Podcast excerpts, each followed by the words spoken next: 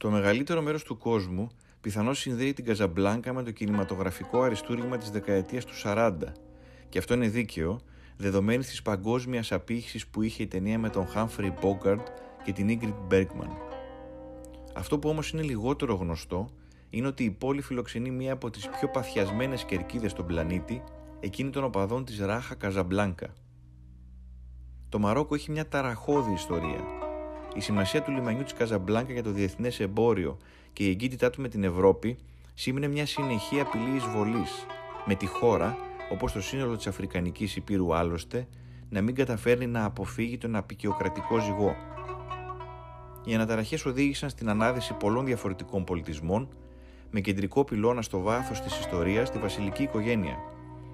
Η οικογένεια αυτή κυβερνά το Μαρόκο από τον 17ο αιώνα με τον σημερινό βασιλιά, Μοχάμετ τον Έκτο, που ανήκει στη δυναστεία των Αλαουιτών, να ισχυρίζεται ότι κατάγεται κατευθείαν από τον προφήτη Μωάμεθ. Οι Μαροκινοί της εργατικής τάξης συνδέθηκαν επιμακρών με την αναζήτηση της ανεξαρτησίας, ένα κίνητρο τόσο ορατό και ισχυρό κατά τη διάρκεια του Β' Παγκοσμίου Πολέμου. Οι Γάλλοι άπικοι υποστήριξαν το καθεστώς του Βυσί και τον ναζιστή Φιλίπ Πετέν, που κράτηκε κάτω από την πότα του την όμορφη χώρα του βορειοδυτικού άκρου της Αφρικής, πνίγοντας κάθε φωνή αντίστασης. Ο Πετέν ήταν δοσμένος ψυχήτε και σώματι στις δυνάμεις του άξονα στο Δεύτερο Παγκόσμιο Πόλεμο, ενώ οι Μαροκινοί στην πλειοψηφία τους στήριζαν τον Ντεγκόλ και τους συμμάχους. Ο Αμερικανός πρόεδρος Φράγκλιν Ρούσβελτ έδειξε την υποστήριξή του στην ανεξαρτησία του Μαρόκου για κάποιους εξαιτίας του γεγονότος ότι η χώρα ήταν η πρώτη που αναγνώρισε τις ανεξάρτητες Ηνωμένες Πολιτείες το μακρινό 1777, για κάποιους άλλους εξαιτίας της κρίσιμης γεωπολιτικής της θέσης στο νοτιοδυτικό άκρο της Μεσογείου. Η αραβική ταυτότητα μεταξύ των Μαροκινών είναι ισχυρή και οι αναταραχές συνεχίστηκαν κατά τη διάρκεια των δεκαετιών που ακολούθησαν τη λήξη του πολέμου με το αντιβασιλικό κίνημα κατά καιρούς να φουντώνει. Οι κινητοποιήσεις δεν απέδωσαν καρπούς και ακόμη και κατά τη διάρκεια της Αραβικής Άνοιξης η μαροκινή κοινωνία δεν κατάφερε να διαμορφώσει το μέλλον που θα ήθελε ούτε να αγγίξει τα όνειρα με τα οποία κρατιόταν όρθια μέσα στο αυταρχικό πολιτικό περιβάλλον. Έτσι, η πολιτική ανελευθερία και οι συνεχείς διαψεύσεις κατέστησαν σταδιακά τις κερκίδες των ποδοσφαιρικών γηπέδων καταφύγιο για τους ανθρώπους που ήθελαν να εκφράσουν την οργή και τον πόνο τους.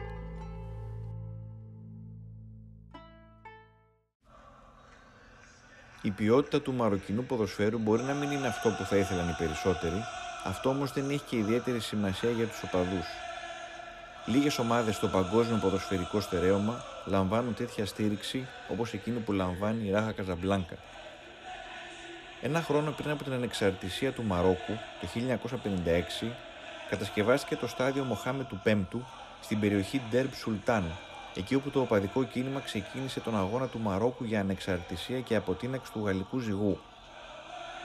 Ο σύλλογος ιδρύθηκε από αριστερούς πατριώτες, επαναστάτες και μαχητές, αποτελώντας την ομάδα της εργατικής τάξης. Τα χρώματα αποτυπώνουν τις αρχές του συλλόγου, με το πράσινο να τονίζει την ελπίδα, ράχα στα αραβικά, και την ανάπτυξη, ενώ είναι και το χρώμα του Ισλάμ. Το λευκό είναι το χρώμα της πόλης Καζαμπλάνκα, που σηματοδοτεί την καθαρότητα και την ελευθερία του τόπου. Το νότιο άκρο του σταδίου Μοχάμετ καταλαμβάνεται εξ ολοκλήρου από τους οργανωμένους οπαδούς. Το γήπεδο μετατρέπεται σε ένα τεράστιο αμφιθέατρο με καπνογόνα, ύμνους αγάπης και αφοσίωσης προς την ομάδα και όσα πρεσβεύει, αλλά και πεδίο που βρίσκουν χώρο έκφρασης πολιτικά αιτήματα. Το τραγούδι «Φίμπλα Νταλμουνί», που στα αραβικά σημαίνει «καταπιεσμένος στη χώρα μου», είναι εκείνο που δονεί το πλήθος στα παιχνίδια, εκείνο που έκανε γνωστή την ομάδα πέρα από τα σύνορα του Μαρόκου. Πράσινος καπνός θολώνει την εικόνα από τον αγωνιστικό χώρο και η μέθεξη ξεκινά, καλύπτοντας το γήπεδο και τους γύρω δρόμους, με τις καρδιές των οπαδών να τριβελίζουν και να πάλλονται, αγκαλιασμένοι όλοι μαζί, δίπλα-δίπλα. Τα συνθήματα που φροντοφωνάζουν οι οργανωμένοι είναι συχνά αντικυβερνητικά με την κερκίδα να αποτελεί ένα καταφύγιο αλληλεγγύης για μεγάλο μέρος της νεολαίας στην Καζαμπλάνκα, εκεί όπου μπορούν να εκφραστούν οι απόψεις και οι θέσεις τους, στηρίζοντας παράλληλα την ομάδα τους στα εντός έδρας παιχνίδια.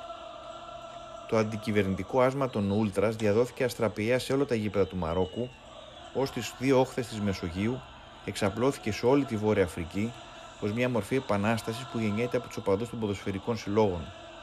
Οι Ούλτρα της Ράχα έχουν δείξει με συνέπεια την υποστήριξή τους προς την Παλαιστίνη και τον αγώνα του λαού για τη δημιουργία ενός ανεξάρτητου κράτους, έχουν στηρίξει το αντιστασιακό κίνημα στην Αίγυπτο όταν δινόταν η μάχη για την εκθρόνηση του δικτάτορα Χόσνη Μουμπάρακ, αλλά και στην Αλγερία και την Τινησία όταν οι τοπικές κοινωνίες πίεζαν για πολιτική αλλαγή και δημοκρατία.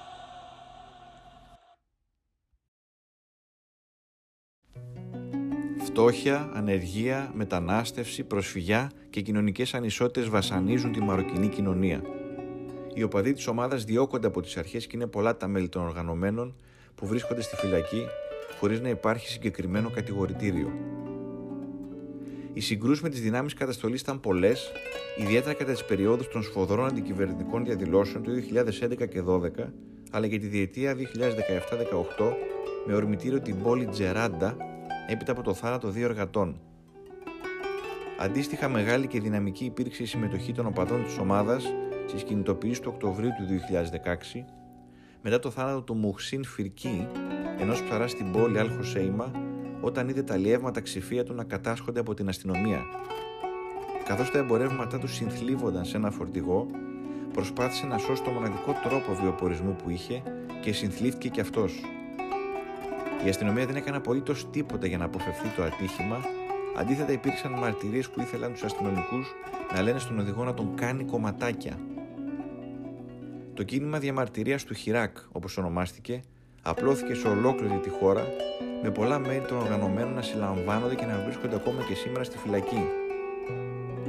Σύντροφοί τους εντός και εκτός γηπέδων, οι ομοειδεάτε τους στη Ράχα, οργανώνουν κινητοποιήσει έξω από τα κελιά και εκφράζουν την αποδοκιμασία τους προς τις αστυνομικές αρχές και την πολιτική ηγεσία.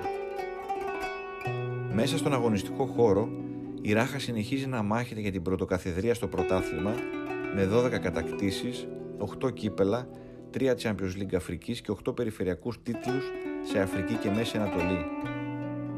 Το 2020, σε δημοσκόπηση της μεγάλης ισπανικής εφημερίδας Μάρκα, οι οπαδοί της ομάδας ψηφίστηκαν ως οι πιο φανατικοί σε όλο τον κόσμο δεύτερη με μεγάλη απόσταση η οπαδή της Αλαχλή από την Αίγυπτο και τρίτη αντίστοιχη της Ζάμαλεκ επίσης από την Αίγυπτο. Η κερκίδα δίνει ανάσες ελευθερίας, χτίζει κίνημα και διαμορφώνει συνειδήσεις, πάει μπροστά την κοινωνική ιστορία και δίνει χώρο έκφρασης για την καταπιεσμένη νεολαία, θα πει η Κατζίχα Μοχσίν Φινάν, καθηγήτρια πολιτιολογίας στο Πανεπιστήμιο της Ορβόνης. Η πολιτική αλλαγή έχει έρθει μέσα στην κοινωνία. Θα έρθει και στην πολιτική σκηνή. Είναι ζήτημα χρόνου, προσθέτει. Οι οπαδοί της Ράχας συνεχίζουν να τραγουδούν για την ελπίδα και την ελευθερία, με όλους εμάς να τους θαυμάζουμε μέσα από τα υπέροχα βίντεο τους στα μέσα κοινωνικής δικτύωσης. Κάποια στιγμή θα βρεθούμε και δίπλα τους, στο πέταλο της κερκίδας, για να τραγουδήσουμε μαζί.